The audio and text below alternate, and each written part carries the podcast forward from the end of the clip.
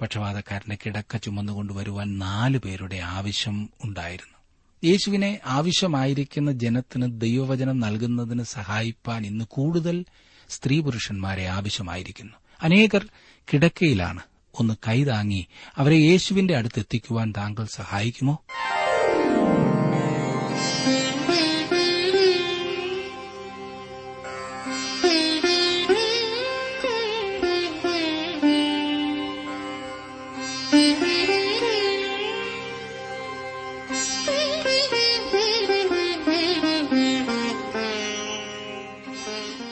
W ആറിന്റെ വേദപഠന class ആരംഭിക്കുകയാണ്.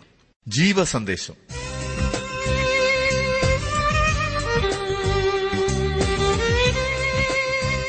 വിശുദ്ധ ലൂക്കോസ് എഴുതിയ സുവിശേഷം അഞ്ചാം അധ്യായത്തിന്റെ പന്ത്രണ്ട് മുതൽ ആറാം അധ്യായത്തിന്റെ പതിനൊന്ന് വരെയുള്ള വാക്യങ്ങൾ. പ്രാർത്ഥനയോടെ നമുക്ക് ശ്രവിക്കാം. ബ്രദർ ജോർജ് ഫിലിപ്പ് ദൈവവചനം പഠിപ്പിക്കും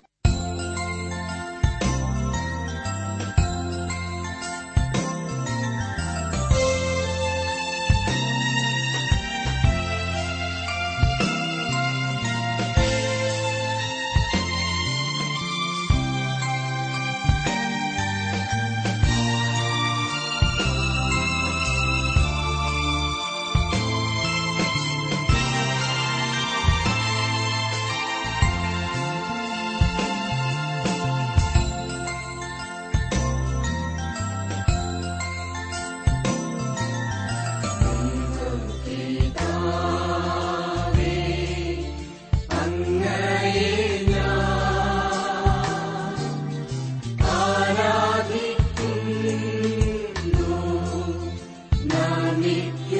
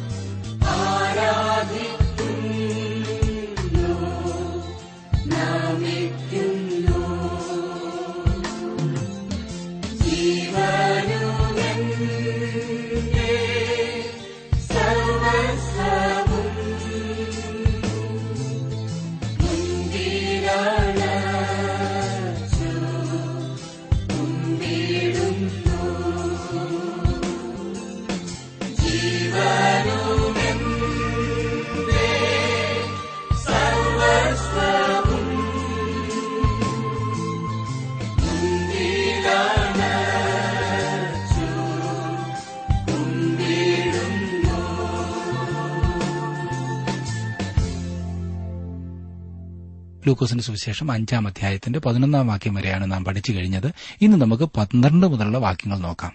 യേശു ഒരു കുഷ്ഠരോഗിയെ സൌഖ്യമാക്കുന്നതാണ് ആദ്യത്തെ സംഭവം. ലൂക്കോസിന്റെ സുവിശേഷം അഞ്ചാം അധ്യായത്തിന്റെ പന്ത്രണ്ടും പതിമൂന്നും വാക്യങ്ങൾ ശ്രദ്ധിച്ചാട്ടെ. അവൻ ഒരു പട്ടണത്തിലിരിക്കുമ്പോൾ കുഷ്ഠം നിറഞ്ഞൊരു മനുഷ്യൻ യേശുവിനെ കണ്ട് കവണു വീണു. കർത്താവെ നിനക്ക് മനസ്സുണ്ടെങ്കിൽ എന്നെ ശുദ്ധമാക്കുവാൻ കഴിയും എന്ന് അവനോട് അപേക്ഷിച്ചു.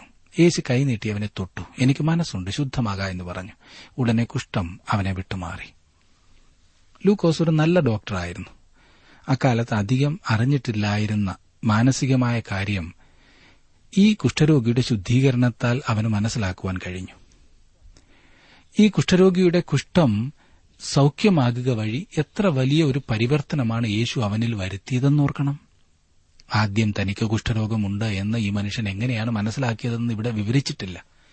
എന്നിരുന്നാലും അതെങ്ങനെ സംഭവിച്ചു എന്ന് നമുക്ക് ഊഹിക്കാമല്ലോ. അത് ഇനിയും പറയുന്ന പ്രകാരമായിരിക്കും. ഒരു ദിവസം അവൻ വയലിൽ ഉഴുവാൻ പോയിട്ട് വന്നപ്പോൾ അവൻ തന്റെ ഭാര്യയോട് പറഞ്ഞു പിന്നെ എനിക്ക് എന്റെ കൈവെള്ളയിൽ ഒരു ചെറിയ വ്രണം. ഞാൻ കലപ്പ പിടിക്കുമ്പോൾ അതെന്നെ വല്ലാതെ ബുദ്ധിമുട്ടിക്കുന്നു. ഒരു അല്പം മരുന്ന് വെച്ച് ആ ഭാഗം ഒരു തുണി വെച്ചൊന്ന് കെട്ടാമോ? അവന്റെ ഭാര്യ അങ്ങനെ മരുന്ന് വെച്ച് കെട്ടിവെച്ചു. എന്നാൽ പിറ്റേന്നാൾ വ്രണം കൂടുതൽ ബുദ്ധിമുട്ടുണ്ടാക്കുകയാണ് ചെയ്തത്. അവർ ഇരുവരും വളരെ അസ്വസ്ഥരാകുവാൻ തുടങ്ങി. അവർക്ക് പല സംശയങ്ങളും ഒടുവിൽ ഭാര്യ തന്നെ നിർദ്ദേശിച്ചു. ഇങ്ങനെ വെച്ചുകൊണ്ടിരിക്കാതെ പുരോഹിതനെ ഒന്ന് കാണിക്കുന്നതായിരിക്കും നല്ലത് എന്ന്. അങ്ങനെ ആ മനുഷ്യൻ പുരോഹിതന്റെ അടുത്ത് ചെന്നു. പുരോഹിതൻ അവനെ പതിനാല് ദിവസത്തേക്ക് സൂക്ഷ്മ പരിശോധനയ്ക്കായി തനിയെ സൂക്ഷിച്ചു. അതിനുശേഷം അവനെ പുരോഹിതന്റെ അടുത്തേക്ക് കൊണ്ടുവന്നപ്പോൾ അവന്റെ ശരീരം മുഴുവൻ കുഷ്ഠം പടർന്നിരുന്നു. അങ്ങനെ ആ ഞെട്ടിക്കുന്ന സത്യം പുരോഹിതൻ അവനെ അറിയിച്ചു. അതായത് അവനൊരു കുഷ്ഠരോഗിയാണെന്ന്. ഹൃദയം തകർന്ന ആ മനുഷ്യൻ പുരോഹിതനോട് പറഞ്ഞു ഞാൻ എന്റെ വീട്ടിൽ വരെ ഒന്ന് പോയി എന്റെ പ്രിയപ്പെട്ട ഭാര്യയോടും എന്റെ കുഞ്ഞുങ്ങളോടും യാത്ര ചോദിച്ചിട്ട് വരാമെന്ന്. അത് സാധ്യമല്ല എന്ന് പുരോഹിതൻ തീർപ്പ് കൽപ്പിച്ചു. അവരുടെ അടുക്കൽ ഇനിയും പോകുവാൻ നിനക്ക് സാധ്യമല്ല. നിന്റെ കരങ്ങൾ കൊണ്ട് നിന്റെ ഭാര്യയെ ആലിംഗനം ചെയ്യുന്നതിനോ നിന്റെ കുഞ്ഞുങ്ങളെ കൈകളിൽ താലോലിക്കുന്നതിനോ ഇനിയും സാധ്യമല്ല എന്ന് പുരോഹിതൻ പറഞ്ഞു. ആ മനുഷ്യൻ ഏകനായി യാത്രയായി. അവന്റെ കുടുംബം ഒരു പ്രത്യേക സ്ഥലത്ത് ആഹാരം കൊണ്ടുവച്ചിട്ട് അവർ പോയി കഴിയുമ്പോൾ അവൻ ചെന്ന് അതെടുത്ത് ഭക്ഷിക്കുമായിരുന്നു. തന്റെ ഭാര്യയെയും വളർന്നു വരുന്ന കുഞ്ഞുങ്ങളെയും ദൂരത്തുനിന്ന് മാത്രമേ അവന് കാണുവാൻ അനുവാദമുള്ളായിരുന്നു. അങ്ങനെയിരിക്കെ യേശു ഒരു ദിവസം ആ വഴി കടന്നു വന്നു നിനക്ക് മനസ്സുണ്ടെങ്കിൽ എന്നെ ശുദ്ധമാക്കുവാൻ നിനക്ക് കഴിയുമെന്ന് കുഷ്ഠരോഗി വിളിച്ചു പറഞ്ഞു. രാജാതി രാജാവ് എനിക്ക് മനസ്സുണ്ട് ശുദ്ധമാകാ എന്ന് ആ കുഷ്ഠരോഗി പറയുന്നത് കേൾക്കുന്നു. കർത്താവ് എപ്രകാരമാണ് അവനെ സൌഖ്യമാക്കിയതെന്ന് ശ്രദ്ധിക്കുക. അവൻ തന്റെ കൈ നീട്ടി കുഷ്ഠം ബാധിച്ച മനുഷ്യനെ തൊട്ടു. വർഷങ്ങളായി ഈ പാവം മനുഷ്യനെ ആരും തൊട്ടിരുന്നില്ല. ആരുടെയും സ്പർശനം അവൻ അനുഭവിച്ചിരുന്നില്ല.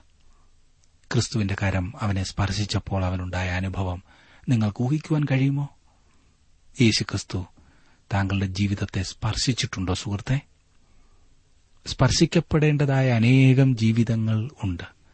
താങ്കൾ അവന്റെ വകയാണെങ്കിൽ അവന്റെ വാക്കിന് വില കൽപ്പിക്കുന്നവനെങ്കിൽ താങ്കൾക്ക് ചിലരെ കർത്താവിന് വേണ്ടി നേടുവാൻ കഴിയുമെന്നാണ് ഞാൻ പൂർണമായി വിശ്വസിക്കുന്നത്. താങ്കൾ താങ്കളുടെ കരം നീട്ടി ചില ആത്മാക്കളെ സ്പർശിക്കേണ്ടിയിരിക്കുന്നു. ചില ആത്മാക്കളെ സ്പർശിക്കുവാൻ താങ്കൾക്ക് മാത്രമേ കഴിയുകയുള്ളൂ എന്നും ഓർക്കുക. യേശു ഒരു പക്ഷപാതക്കാരനെ സൌഖ്യമാക്കുന്നതാണ്. പതിനേഴ് മുതലുള്ള വാക്യങ്ങളിൽ നാം കാണുന്നത്. അവൻ ഒരു ദിവസം ഉപദേശിക്കുമ്പോൾ ഗലീലയിലും യഹൂദിയിലുമുള്ള സകല ഗ്രാമങ്ങളിൽ നിന്നും എരുസലേമിൽ നിന്നും വന്ന പരീശന്മാരും ന്യായശാസ്ത്രിമാരും അവിടെ ഇരുന്നിരുന്നു. സൌഖ്യമാക്കുവാൻ കർത്താവിന്റെ ശക്തി അവനോടുകൂടി ഉണ്ടായിരുന്നു. അപ്പോൾ ചില ആളുകൾ പക്ഷവാതം പിടിച്ച ഒരു മനുഷ്യനെ കിടക്കയിൽ എടുത്തുകൊണ്ടുവന്നു. അവനെ അകത്തുകൊണ്ടിയെന്ന് അവന്റെ മുൻപിൽ വെപ്പാൻ ശ്രമിച്ചു. പുരുഷാരം ഹേതുവായി അവനെ അകത്തു കൊണ്ടു ചെല്ലുവാൻ വഴി കാണാഞ്ഞിട്ട് പുരമേൽ കയറി ഓട് നീക്കി അവനെ കിടക്കയോടെ നടുവിൽ യേശുവിന്റെ മുമ്പിൽ ഇറക്കി വെച്ചു. അവരുടെ വിശ്വാസം കണ്ടിട്ട് അവൻ മനുഷ്യ നിന്റെ പാപങ്ങൾ മോചിച്ചു തന്നിരിക്കുന്നു എന്ന് പറഞ്ഞു. കഫർനഹൂമിൽ സൌഖ്യമായ പക്ഷപാതക്കാരന്റെ സംഭവമാണിത്. ഈ മനുഷ്യന്റെ ഏതാനും സ്നേഹിതർ അവനെ പുരയുടെ മുകളിൽ കൂടി താഴെ ഇറക്കി. യേശു അവനെ കാണണമെന്നതായിരുന്നു അവരുടെ ഉദ്ദേശം. മത്തായിയും മർക്കോസും ഈ സംഭവം രേഖപ്പെടുത്തിയിട്ടുണ്ട്. മർക്കോസിന്റെ സുവിശേഷം ചെറുതെങ്കിലും ഈ സംഭവത്തിന്റെ ദീർഘമായ വിവരം അതിലാണ് നമുക്ക് ലഭിക്കുന്നത്. കർത്താവ് ആ മനുഷ്യനെ സൌഖ്യമാക്കി. മകനെ നിന്റെ പാപങ്ങൾ മോചിച്ചു തന്നിരിക്കുന്നു എന്ന വാക്കുകൾ കേൾക്കത്തക്ക വിധം അവർ അവനെ യേശുവിന്റെ അരികിൽ കൊണ്ടുവന്നിരുന്നു. ഇവന് ലഭിച്ച വാക്കുകൾ വളരെ മനോഹരങ്ങളായിരുന്നു. ചിലരുടെ കിടക്കയുടെ മൂലയ്ക്ക് പിടിച്ചെടുത്തുകൊണ്ട് ദൈവശബ്ദം കേൾക്കുവാൻ കഴിയുന്ന സ്ഥലത്തേക്ക് അവരെ കൊണ്ടുവന്നില്ല എങ്കിൽ രക്ഷയുടെ ദൂത് പ്രാപിക്കാൻ കഴിയാത്ത അനേകം ആളുകൾ നമുക്ക് ചുറ്റുമുണ്ട്. അവർ പക്ഷപാതം പിടിച്ചവരാണ്. പാപത്താലും ലോകത്തിന്റെ മറ്റ് പല കാര്യങ്ങളാലും അവർ ശക്തിഹീനരായിരിക്കുകയാണ്. ചിലർ മുൻവിധി കൊണ്ടും മറ്റു ചിലർ അവഗണന മൂലവും പക്ഷപാതം പിടിച്ചിരിക്കുകയത്രേ. അവരെ അവരുടെ കിടക്കയുടെ മൂലയ്ക്ക് പിടിച്ചുകൊണ്ട് വരാതെ മകനെ നിന്റെ പാപങ്ങൾ മോചിച്ചു തന്നിരിക്കുന്നു എന്ന വാക്കുകൾ യേശു അവരോട് പറയുന്നത് കേൾക്കുവാൻ അവർക്ക് സാധ്യമല്ല സുഹൃത്തെ. താങ്കൾക്ക് അതിപ്രധാനമായൊരു പങ്കുണ്ട്. നാം രക്ഷയുടെ ദൂത് മറ്റുള്ളവർക്ക് നൽകണമെന്ന് കർത്താവ് നമ്മെക്കുറിച്ച് ആഗ്രഹിക്കുന്നു. ഈ സംഭവങ്ങളെല്ലാം വെളിപ്പെടുത്തുന്നത് അതാണ്. അതുകൊണ്ടാണ് ഞാൻ ദൈവജനം ഘോഷിക്കുന്നത് സുഹൃത്തെ. എന്നാൽ ഒരാൾക്ക് തനിയെ കിടക്ക എടുക്കുവാൻ കഴിയുകയില്ല എന്ന വസ്തുത ഓർത്തിരിക്കേണ്ടതാണ്. അഥവാ എടുത്താൽ തന്നെ കിടക്കയിലുള്ള വ്യക്തി താഴെ വീഴും എന്നതും തീർച്ചയാണ്. പക്ഷപാതക്കാരന്റെ കിടക്ക ചുമന്നുകൊണ്ടുവരുവാൻ നാല് പേരുടെ ആവശ്യം ഉണ്ടായിരുന്നു. യേശുവിനെ ആവശ്യമായിരിക്കുന്ന ജനത്തിന് ദൈവവചനം നൽകുന്നതിന് സഹായിപ്പാൻ ഇന്ന് കൂടുതൽ സ്ത്രീ പുരുഷന്മാരെ ആവശ്യമായിരിക്കുന്നു. അനേകർ കിടക്കയിലാണ്. ഒന്ന് കൈതാങ്ങി അവരെ യേശുവിന്റെ അടുത്തെത്തിക്കുവാൻ താങ്കൾ സഹായിക്കുമോ? ഇരുപത്തിയേഴ് ഇരുപത്തിയെട്ടും വാക്യങ്ങളിൽ നാം കാണുന്നത് അതിന്റെ ശേഷം അവൻ പുറപ്പെട്ട് ലേവി എന്നു പേരുള്ള ഒരു ചുങ്കക്കാരൻ ചുങ്കസ്ഥലത്തിരിക്കുന്നത് കണ്ടു. എന്നെ അനുഗമിക്ക എന്ന് അവനോട് പറഞ്ഞു. അവൻ സകലവും വിട്ട് എഴുന്നേറ്റ് അവനെ അനുഗമിച്ചു. മത്തായി തന്റെ സുവിശേഷത്തിൽ ഇത്രയും വിവരണവും മർക്കോസ് അല്പം കൂടി വിശദമായും പറയുന്നു. എന്നാൽ ലൂക്കോസ് അതിലും അധികമായി കാര്യങ്ങൾ പങ്കിടുന്നുണ്ട്. ലേവി തന്റെ വീട്ടിൽ അവനൊരു വലിയ വിരുന്നൊരുക്കി. ചുങ്കക്കാരും മറ്റും വലിയൊരു പുരുഷാരം അവരോടുകൂടെ പന്തിയിലിരുന്നു. ഈ വിരുന്ന് ലേവി ആളുകളെ കർത്താവായ യേശുക്രിസ്തുവിനു വേണ്ടി നേടുവാൻ ശ്രമിച്ചുകൊണ്ടാണ് ഒരുക്കിയത്. ലേവി യാതൊരു വൈദിക കോളേജിലും പഠിച്ചിട്ടില്ലായിരുന്നു കേട്ടോ. അവനൊരു ചുങ്കക്കാരനും മോശമായി ജീവിക്കുന്നവനുമായിരുന്നു. പിടിച്ചുപറിക്കാരൻ എന്നാൽ അവൻ കർത്താവായ യേശുക്രിസ്തുവിങ്കിലേക്ക് കടന്നു വന്നപ്പോൾ അവൻ തന്നാൽ ആവത് ചെയ്തു. അവിടെ ഉണ്ടായിരുന്ന ശാസ്ത്രിമാർക്കും പരീശന്മാർക്കും അടങ്ങിയിരിക്കാൻ പ്രയാസം തോന്നി. അവസാനം അവർ അവന്റെ അടുക്കൽ വന്നു. മുപ്പതാം വാക്യം. പരീശന്മാരും അവരുടെ ശാസ്ത്രിമാരും അവന്റെ ശിഷ്യന്മാരോട് നിങ്ങൾ ചുങ്കക്കാരോടും പാവികളോടും കൂടെ തിന്നുകുടിക്കുന്നത് എന്ത് എന്ന് പറഞ്ഞു പെറുപിർത്തു പരീശന്മാരും ശാസ്ത്രിമാരും ഒരു ചോദ്യം ചോദിച്ചുകൊണ്ട് അവരെ വിമർശിച്ചു. അതിന് കർത്താവിന്റെ പക്കൽ ഒരു നല്ല ഉത്തരവുണ്ടായിരുന്നു നമ്മുടെ കർത്താവ് തനിക്കുള്ളവരെ സംരക്ഷിക്കുന്നു എന്നോർക്കണം. യേശു അവരോട് ദീനക്കാർക്കല്ലാതെ സൌഖ്യമുള്ളവർക്ക് വൈദ്യനെ കൊണ്ട് ആവശ്യമില്ല. ഞാൻ നീതിമാന്മാരെയല്ല ഭാവികളെ അത്രേ മാനസാന്തരത്തിന് വിളിപ്പാൻ വന്നിരിക്കുന്നത് എന്നുത്തരം പറഞ്ഞു. അവർ എന്തുകൊണ്ടാണ് ചുങ്കക്കാരോടും പാപികളോടും കൂടെ ഭക്ഷിക്കുന്നത്? പരീശന്മാരും ശാസ്ത്രിമാരും ശിഷ്യന്മാരോട് ചോദിച്ചത് ആ ചോദ്യമായിരുന്നു. കർത്താവിന്റെ ഉത്തരം ലളിതവും മനോഹരവുമായിരുന്നു. അവൻ ശ്രേഷ്ഠ വൈദ്യനായിരുന്നു അവൻ സുഖമുള്ള ആളുകളെ സൌഖ്യമാക്കുവാൻ ഓടി നടന്നിരുന്നില്ല. പാപരോഗത്താൽ വലയുന്നവരെ ശുശ്രൂഷിക്കുവാനാണ് അവൻ വന്നത്. സുഖപ്പെടുത്തുവാൻ. തങ്ങളുടെ ആവശ്യത്തെ മനസ്സിലാക്കുന്നവർക്ക് വേണ്ടിയുള്ളതാണ് സുവിശേഷം. രക്ഷയുടെ ആവശ്യമില്ലാത്ത വിധം തങ്ങൾ നല്ലവരാണെന്ന് ചിന്തിക്കുന്ന ചില ആളുകളുണ്ട്. അവർക്ക് തങ്ങളുടെ ആവശ്യത്തെക്കുറിച്ച് അറിവില്ല. താങ്കൾക്ക് ഒരാവശ്യമുണ്ട് എന്ന് താങ്കൾ മനസ്സിലാക്കുന്നുവെങ്കിൽ സുവിശേഷം താങ്കൾക്ക് വേണ്ടിയുള്ളതാണ്. ക്രിസ്തുവിന് താങ്കളെ രക്ഷിക്കുവാൻ കഴിയും. അവൻ താങ്കളെ രക്ഷിക്കുകയും ചെയ്യും. താങ്കൾ സ്വയം പര്യാപ്തത അടയുന്നുവെങ്കിൽ താങ്കളുടെ വ്യക്തിപരമായ ആവശ്യം മനസ്സിലാക്കുന്നില്ല എങ്കിൽ താങ്കൾ താങ്കളുടേതായ ആ വിധത്തിൽ നടക്കുകയാകുന്നുവെങ്കിൽ അത് താങ്കളെ നാശത്തിലേക്കായിരിക്കും നടത്തുന്നത്. തങ്ങൾ രോഗികളായിട്ടും രോഗികളല്ല എന്ന് ചിന്തിക്കുന്നവർക്ക് വേണ്ടി വലിയ വൈദ്യനായ കർത്താവിന് ഒന്നും ചെയ്യുവാൻ കഴിയുകയില്ല എന്ന് ഞാൻ ഖേദത്തോടെ ഓർപ്പിക്കട്ടെ. അങ്ങനെയുള്ളവരോട് സഹതപിക്കുകയല്ലാതെ എന്തു ചെയ്യും? ലൂക്കസുവിശേഷയുടെ അഞ്ചാം അധ്യായത്തിന് മുപ്പത്തിമൂന്നാം വാക്യത്തിൽ നാം കാണുന്നത് അവർ അവനോട് യോഹന്നാന്റെ ശിഷ്യന്മാർ കൂടെ കൂടെ ഉപവസിച്ച് പ്രാർത്ഥന കഴിച്ചു വരുന്നു. പരീശന്മാരുടെ ശിഷ്യന്മാരും അങ്ങനെ തന്നെ ചെയ്യുന്നു. നിന്റെ ശിഷ്യന്മാരോ തിന്നുകയും കുടിക്കുകയും ചെയ്യുന്നു എന്ന് പറഞ്ഞു. പരീശന്മാരും ശാസ്ത്രിമാരും പിന്നീട് ചോദിച്ചത് യോഹന്നാന്റെയും പരീശന്മാരുടെയും ശിഷ്യന്മാർ ഉപവസിച്ച് പ്രാർത്ഥിക്കുമ്പോൾ യേശുവിന്റെ ശിഷ്യന്മാർ എന്തുകൊണ്ടാണ് തിന്നുകുടിച്ച് ആനന്ദിക്കുന്നത് എന്നാണ്. മണവാളൻ അവരെ വിട്ട് പിരിയേണ്ടുന്ന കാലം വരും. അന്ന് ആ കാലത്ത് അവർ ഉപവസിക്കുമെന്ന് പറഞ്ഞു. നാം ഇന്ന് ആനന്ദിക്കേണ്ടവരാണ്. എന്നാൽ നമ്മുടെ കർത്താവ് ഇന്ന് സ്വർഗത്തിലാണെന്നും അവനെ ത്യജിച്ചു കളഞ്ഞ ലോകത്തിലാണ് നാം ജീവിക്കുന്നതെന്നും മനസ്സിലാക്കിക്കൊണ്ട് ഉപവസിക്കുന്നതും പ്രയോജനകരമാണ്. നാം ഭക്ഷിച്ചാലും ഉപവസിച്ചാലും ദൈവവചനം ആവശ്യത്തിലിരിക്കുന്ന ജനത്തിന് കൊടുക്കുക എന്നതാണ് നമ്മുടെ പ്രധാന ജോലി എന്നതാണ് പ്രാധാന്യമർഹിക്കുന്ന കാര്യം. ഇനിയും പുതിയ വസ്ത്രത്തിന്റെയും തുരുത്തിയുടെയും ഉപമകൾ കർത്താവ് പറയുന്നത് നമുക്ക് നോക്കാം. വിശുദ്ധ ലൂക്കസിന്റെ സുവിശേഷത്തിലെ ഒന്നാമത്തെ ഉപമയാണിത്. മുപ്പത്തിയാറ് മുതൽ മുപ്പത്തിയൊൻപത് വരെയുള്ള വാക്യങ്ങൾ. ശ്രദ്ധിച്ചാട്ട് ഒരു ഉപമയും അവരോട് പറഞ്ഞു.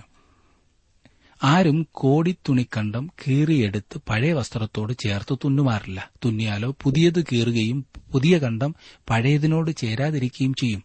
ആരും പുതുവീഞ്ഞു പഴയ തുരുത്തിയിൽ പകരുമാറില്ല. പകർന്നാൽ പുതുവീഞ്ഞു തുരുത്തിയെ പൊളിച്ച് ഒഴുകിപ്പോകും. തുരുത്തിയും നശിച്ചുപോകും. പുതുവീഞ്ഞ് പുതിയ തുരുത്തിയിൽ അത്രേ പകർന്നു വെക്കേണ്ടത്. പിന്നെ പഴയത് കുടിച്ചിട്ട് ആരും പുതിയത് ഉടനെ ആഗ്രഹിക്കുന്നില്ല. പഴയതേറെ നല്ലത് എന്ന് പറയും. പ്രാകൃത മനുഷ്യൻ തന്റെ പഴയ വഴികളാണ് ഇഷ്ടപ്പെടുന്നത്. അവൻ തന്റെ പഴയ വീഞ്ഞ് അതായത് അവന്റെ പഴയ ഭക്തി ഇഷ്ടപ്പെടുന്നു. എന്നാൽ നമ്മുടെ കർത്താവ് മനുഷ്യജാതിക്ക് പുതിയ ഒന്ന് അതെ ഒരു പുതിയ സുവിശേഷം കൊണ്ടുവന്നു എന്നത് മനസ്സിലാക്കേണ്ട പ്രധാനപ്പെട്ട കാര്യമാണ്. പഴയ വസ്ത്രത്തിന്മേൽ എന്തെങ്കിലും തുന്നിച്ചേർക്കുവാനല്ല അവൻ വന്നത് ന്യായപ്രമാണത്തെ തുന്നി ശരിയാക്കുവാനല്ല അവൻ വന്നത് ക്രൂശിന്മേൽ മരിക്കുന്നത് വഴി പാപത്തിന്റെ മറുവില കൊടുക്കുവാനാണ് അവൻ വന്നത്. എന്നാൽ അവൻ അതിലും അധികം ചെയ്തു. നമ്മുടെ മേൽ നീതിയുടെ വസ്ത്രം അണിയിക്കേണ്ടതിന് അവൻ മരിച്ചവരിൽ നിന്ന് ഉയർത്തെഴുന്നേറ്റ് വന്ന് നമുക്ക് സുവിശേഷത്തിന്റെ പുതുവിഞ്ഞ് നൽകുന്നു. ന്യായപ്രമാണമാകുന്ന പഴയ തുരുത്തിയിലല്ല കൃപയുടെ പുതിയ തുരുത്തിയിലാണ് സുവിശേഷമാകുന്ന പുതുവീഞ്ഞ് പകർന്നു വെക്കേണ്ടത്. വീഞ്ഞു കുടിച്ച് മത്തരാകരുത് അതിനാൽ ദുർനടപ്പുണ്ടാകുമല്ലോ. ആത്മാവ് നിറഞ്ഞവരായിരിക്കും എന്ന് എഫ് എസ് ലേഖനം അഞ്ചാം അധ്യായത്തിന്റെ പതിനെട്ടാം വാക്യത്തിൽ നാം വായിക്കുന്നു. ഇന്ന് നമ്മുടെ കർത്താവ് നൽകുന്ന ദൂതിതാണ് പുതിയ ഒന്ന് നമുക്ക് നൽകുവാനാണ് അവൻ വന്നത്. അവനിലുള്ള വിശ്വാസത്താൽ നമ്മെ രക്ഷിക്കേണ്ടതിനത്രേ അവൻ വന്നത്. ഇനി നമുക്ക് ലൂക്കോസിന്റെ സുവിശേഷം ആറാം അധ്യായത്തിലേക്കും കൂടി കടക്കാം. ശബത്തിനെ സംബന്ധിച്ച ചോദ്യങ്ങളാണ് നാം ഇതിന്റെ പ്രാരംഭത്തിൽ കാണുന്നത്. ഈ ആറാം അധ്യായത്തിന്റെ ആദ്യ ഭാഗം മത്തായുടെയും മർക്കോസിന്റെയും സുവിശേഷങ്ങളിൽ കാണുന്നതിന്റെ ആവർത്തനം മാത്രമാണ്. ശബത്ത് ദിവസത്ത് ക്രിസ്തുവിന്റെ പ്രവർത്തനത്തോടുകൂടെയാണ് ഇത് ആരംഭിക്കുന്നത്.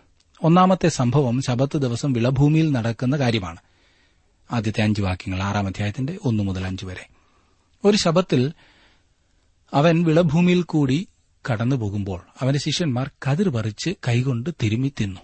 പരീശന്മാരിൽ ചിലർ ശബത്തിൽ വിഹിതമല്ലാത്തത് നിങ്ങൾ ചെയ്യുന്നത് എന്ത് എന്ന് പറഞ്ഞു. യേശു അവരോട് ദാവീദ് തനിക്കും കൂടെയുള്ളവർക്കും വിശന്നപ്പോൾ ചെയ്തതെന്ത്? അവൻ ദേവാലയത്തിൽ ചെന്ന് പുരോഹിതന്മാർ മാത്രമല്ലാതെ ആരും തിന്നരുതാത്ത കാഴ്ചയപ്പം വാങ്ങി തിന്നുകയും കൂടെയുള്ളവർക്ക് കൊടുക്കുകയും ചെയ്തു എന്നുള്ളത് നിങ്ങൾ വായിച്ചിട്ടില്ലയോ എന്നുത്തരം പറഞ്ഞു. മനുഷ്യപുത്രൻ ശബത്തിനും കർത്താവാകുന്നു എന്നും അവരോട് പറഞ്ഞു. ശിഷ്യന്മാർ കതിർ പറിച്ച് കൈയിലിട്ട് തിരുമ്മിയപ്പോൾ ശബത്ത് ദിവസം ധാന്യം മെതിക്കുന്നതായിട്ടാണ് പരീശന്മാർ കുറ്റാരോപണം നടത്തിയത്. വാസ്തവത്തിൽ അവർ മോശയുടെ ന്യായപ്രമാണം ലംഘിക്കുകയല്ലായിരുന്നു ചെയ്തത്. കാരണം വിളഭൂമിയിൽ കൂടി പോകുമ്പോൾ കതിർ പറിക്കാൻ ന്യായപ്രമാണം അനുവദിച്ചിരുന്നു. ആവർത്തന പുസ്തകം ഇരുപത്തിമൂന്നാം അധ്യായത്തിന്റെ ഇരുപത്തിനാലും ഇരുപത്തിയഞ്ചും വാക്യങ്ങളിൽ നാം അത് വായിക്കുന്നു. അരിവാൾ കൊണ്ട് മുറിക്കുമ്പോൾ മാത്രമേ കൊയ്ത്ത് ആകുകയുള്ളൂ. എന്നാൽ പരീശന്മാർ തങ്ങളുടെ ഇഷ്ടാനുസരണം വ്യാഖ്യാനിക്കുകയും ശിഷ്യന്മാരുടെ പ്രവർത്തനത്തെ ന്യായപ്രമാണ ലംഘനമായി കാണുകയും ചെയ്തു. ന്യായപ്രമാണം വ്യക്തമായ നിലയിൽ ലംഘിച്ചിട്ടും നീതീകരിക്കപ്പെട്ട ദാവീദിന്റെ ജീവിതത്തിലെ ഒരു സംഭവം കർത്താവ് ചൂണ്ടിക്കാണിച്ചു. ദൈവദാസന്മാർക്ക് പ്രയാസമുളവാകുന്ന വിധത്തിൽ ന്യായപ്രമാണം അക്ഷരാർത്ഥത്തിൽ അടിച്ചേൽപ്പിക്കേണ്ടതല്ല എന്നാണ് കർത്താവ് പറഞ്ഞതിന്റെ താൽപര്യം. ശിഷ്യന്മാർക്ക് വിശപ്പുണ്ടായിരുന്നു. അവർ തങ്ങളുടെ സുഖങ്ങൾ വെടിഞ്ഞിട്ടാണ് യേശുവിനെ അനുഗമിച്ചുകൊണ്ടിരുന്നത്. അടുത്തതായി പള്ളിയിൽ നടന്ന സംഭവമാണ് പറഞ്ഞിരിക്കുന്നത്. ആറ് മുതൽ പതിനൊന്ന് വരെയുള്ള വാക്യങ്ങൾ. മറ്റൊരു ശബത്തിൽ അവൻ പള്ളിയിൽ ചെന്ന് ഉപദേശിക്കുമ്പോൾ വലങ്കൈ വരണ്ടുള്ള ഒരു മനുഷ്യൻ അവിടെ ഉണ്ടായിരുന്നു. ശാസ്ത്രിമാരും പരീശന്മാരും അവനെ കുറ്റം ചുമത്തുവാൻ സംഗതി കിട്ടേണ്ടതിന് അവൻ ശബത്തിൽ സൌഖ്യമാക്കുമോ എന്ന് നോക്കിക്കൊണ്ടിരുന്നു. അവരുടെ വിചാരം അറിഞ്ഞിട്ട് അവൻ വരണ്ട കൈയുള്ള മനുഷ്യനോട് എഴുന്നേറ്റ് നടുവിൽ നിൽക്ക എന്ന് പറഞ്ഞു. അവൻ എഴുന്നേറ്റ് നിന്നു. യേശു അവരോട് ഞാൻ നിങ്ങളോടൊന്ന് ചോദിക്കട്ടെ. ശബത്തിൽ നന്മ ചെയ്യുകയോ തിന്മ ചെയ്യുകയോ ജീവനെ രക്ഷിക്കുകയോ നശിപ്പിക്കുകയോ ഏത് വിഹിതമെന്ന് പറഞ്ഞു. അവരെ എല്ലാം ചുറ്റും നോക്കിയിട്ട് ആ മനുഷ്യനോട് കൈ നീട്ടുക എന്ന് പറഞ്ഞു. അവൻ അങ്ങനെ ചെയ്തു. അവന്റെ കൈക്ക് സൌഖ്യം വന്നു. അവരോ ഭ്രാന്ത് നിറഞ്ഞവരായി. യേശുവിനെ എന്തു ചെയ്യേണ്ടു എന്ന് തമ്മിൽ ആലോചന കഴിച്ചു. വരണ്ട കൈയുള്ള മനുഷ്യനെ അവിടെ കൊണ്ടിരുത്തിയിരുന്നതാണ്. ഈ കാര്യം നമുക്ക് ഉറപ്പായി വിശ്വസിക്കാം. അങ്ങനെ ചെയ്യുക വഴി അവർ കർത്താവിന്റെ കഴിവുകളെ അംഗീകരിക്കുകയായിരുന്നു ഇല്ലേ? ഈ പറഞ്ഞ മനുഷ്യനെ സൌഖ്യമാക്കുവാൻ കർത്താവിന് കഴിയും എന്ന് അവർ വിശ്വസിച്ചിരുന്നതിനാലല്ലേ അങ്ങനെ അവനെ കൊണ്ടിരുത്തിയത്? അവർ തന്നെ വലവിരിച്ച് അതിൽ വീഴുകയാണ്. അവൻ അധികാരമുള്ളവനും ദയാലുവുമാണെന്ന വാസ്തവം അവർ അറിഞ്ഞിരുന്നു. യേശുവിനെക്കുറിച്ചുള്ള അവരുടെ വിലയിരുത്തൽ തികച്ചും ശരിയായിരുന്നു. നമ്മുടെ കർത്താവ് ആ മനുഷ്യനെ സൌഖ്യമാക്കി. അപ്പോൾ അവന്റെ ശത്രുക്കൾ യേശുവിന്റെ മേൽ ശബത്ത് ലംഘന കുറ്റം ചുമത്തുവാനായി ആ അവസരം ഉപയോഗിച്ചു. ആ സമയം മുതൽ അവർ അവനെ കൊല്ലുവാനായി ഗൂഢാലോചന ചെയ്തു പോന്നു എന്ന് മത്തായുടെ സുവിശേഷത്തിൽ പറഞ്ഞിരിക്കുന്നു. എത്ര നികൃഷ്ടമായ പ്രവർത്തനമില്ലേ? മനുഷ്യന്റെ സന്തോഷത്തിനും സ്വാതന്ത്ര്യത്തിനുമായി ദൈവം നിയമിച്ചിരിക്കുന്ന കാര്യങ്ങളെ മനുഷ്യൻ തന്നെ ഒരു ഭാരമാക്കി തീർക്കുന്നു. ആവശ്യത്തിലിരിക്കുന്ന ഒരു മനുഷ്യന് പ്രയോജനമുണ്ടാകുന്നതിലുപരി ആചാരങ്ങൾ മുറ പോലെ നടക്കുവാനാണ് മനുഷ്യൻ ശ്രദ്ധിക്കുന്നത്. പ്രിയ സുഹൃത്തെ താങ്കളുടെ ജീവിതത്തിലും ദൈവകൽപ്പനകളോടുള്ള സമീപനം ഇങ്ങനെയാകുന്നുവോ? ദൈവകൽപ്പനകളുടെ ആത്മാവിനേക്കാൾ അക്ഷരത്തിന് വില നൽകി അത് അനുഷ്ഠിക്കുക. അങ്ങനെ ചെയ്യുന്നത് പ്രയോജനം ഇല്ലാത്ത കാര്യമാണ്. ദൈവമക്കൾക്ക് ബുദ്ധിമുട്ടുണ്ടാക്കുന്ന വിധത്തിൽ ന്യായപ്രമാണം അക്ഷരാർത്ഥത്തിൽ അടിച്ചേൽപ്പിക്കേണ്ടതല്ല എന്ന കാര്യം ഓർക്കുക. അക്ഷരം കൊല്ലുന്നു എന്നോർക്കണം. ആത്മാവ് ജീവിപ്പിക്കുന്നു. ഇന്ന് അനേകർക്കും ഇഷ്ടം ഈ അക്ഷരാർത്ഥത്തിൽ ഉള്ള ചില ചടങ്ങുകളും കാര്യങ്ങളുമൊക്കെയാണ്. അതുകൊണ്ട് മതി. എന്നാൽ അതിനപ്പുറം ദൈവത്തോടുള്ള സ്നേഹവും ദൈവത്തെ അനുസരിക്കുകയോ ഒക്കെ ചെയ്യുന്നത് തങ്ങൾക്ക് ബുദ്ധിമുട്ടായിട്ട് മനുഷ്യൻ കാണുന്നു. അതുകൊണ്ട് തന്നെ തങ്ങൾ മറ്റുള്ളവരെക്കാൾ നല്ലവരാകുന്നു എന്നുള്ള ആത്മീക അഹങ്കാരത്താൽ ജീവിതത്തിൽ അധപ്പതിക്കുകയാണ് ദൈവസ്നേഹത്തിൽ നിന്നും അകന്നുപോകുകയാണ്. എന്നെ ശ്രദ്ധിക്കുന്ന പ്രിയ സഹോദര പ്രിയ സഹോദരി താങ്കളുടെ ജീവിതത്തിലും ഈ പരീശന്മാരെ പോലെ ശാസ്ത്രിമാരെ പോലെ മറ്റുള്ളവരോട് സ്നേഹമില്ലാതെ ഇടപെടുന്ന മറ്റുള്ളവരെ കുറ്റം വിധിക്കുന്ന മനോഭാവമുണ്ടോ? അതൊരിക്കലും നല്ലതല്ല. വിട്ടുകളയണം. സ്വയപരിശോധന ചെയ്യാം. നമുക്ക് തന്നെ ഓരോ കാര്യങ്ങൾ നോക്കാം. നമ്മുടെ വീട്ടിൽ നാം മറ്റുള്ളവരോട് ഇടപെടുന്ന വിധം നോക്കാം. മറ്റുള്ളവരെ നാം വിലയിരുത്തുന്ന ആ വിധം നമുക്കൊന്ന് പരിശോധിക്കാം. തീർച്ചയായിട്ടും അങ്ങനെ സ്വയപരിശോധനയ്ക്ക് വേണ്ടി താങ്കൾ സമർപ്പിക്കുന്നുവെങ്കിൽ വലിയ അനുഗ്രഹത്തിന് കാരണമായി തീരും ദൈവത്തിന്റെ ആത്മാവ് അതിനായി താങ്കളെ സഹായിക്കട്ടെ ശക്തീകരിക്കട്ടെ. നമുക്ക് പ്രാർത്ഥിക്കാം.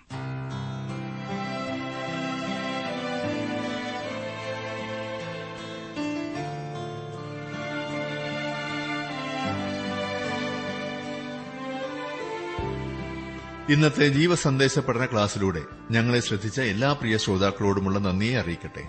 ദൈവവചനം കൃത്യമായി ക്രമമായി പഠിക്കുവാൻ ലഭിച്ചിരിക്കുന്ന ഈ അസുലഭ അവസരം പ്രയോജനപ്പെടുത്തുകയും സ്നേഹിതരെ അതിനായി ഉത്സാഹിപ്പിക്കുകയും ചെയ്യുക. അഭിപ്രായങ്ങളും നിർദ്ദേശങ്ങളും പ്രാർത്ഥനാ വിഷയങ്ങളും ഞങ്ങളെ അറിയിക്കുക. ഈ പുസ്തകത്തിന്റെ വിഷയവിഭജനം audio C D S D card എന്നിവ ആവശ്യമെങ്കിൽ ഞങ്ങളുമായി ബന്ധപ്പെടുക. ഞങ്ങളുടെ വിലാസം ജീവസന്ദേശം പോസ്റ്റ് ബോക്സ് നമ്പർ മൂന്ന് തിരുവല്ല അഞ്ച് Keralam. Phone zero four six nine two seven zero zero two eight four. Mobile nine four four seven seven six seven three seven eight. ഞങ്ങളുടെ email address Malayalam T T V at radio eight eight two dot com. വെബ്സൈറ്റിലും ഞങ്ങളുടെ programme ലഭിക്കുന്നതാണ്. ഞങ്ങളുടെ website W W W dot radio eight eight two dot com.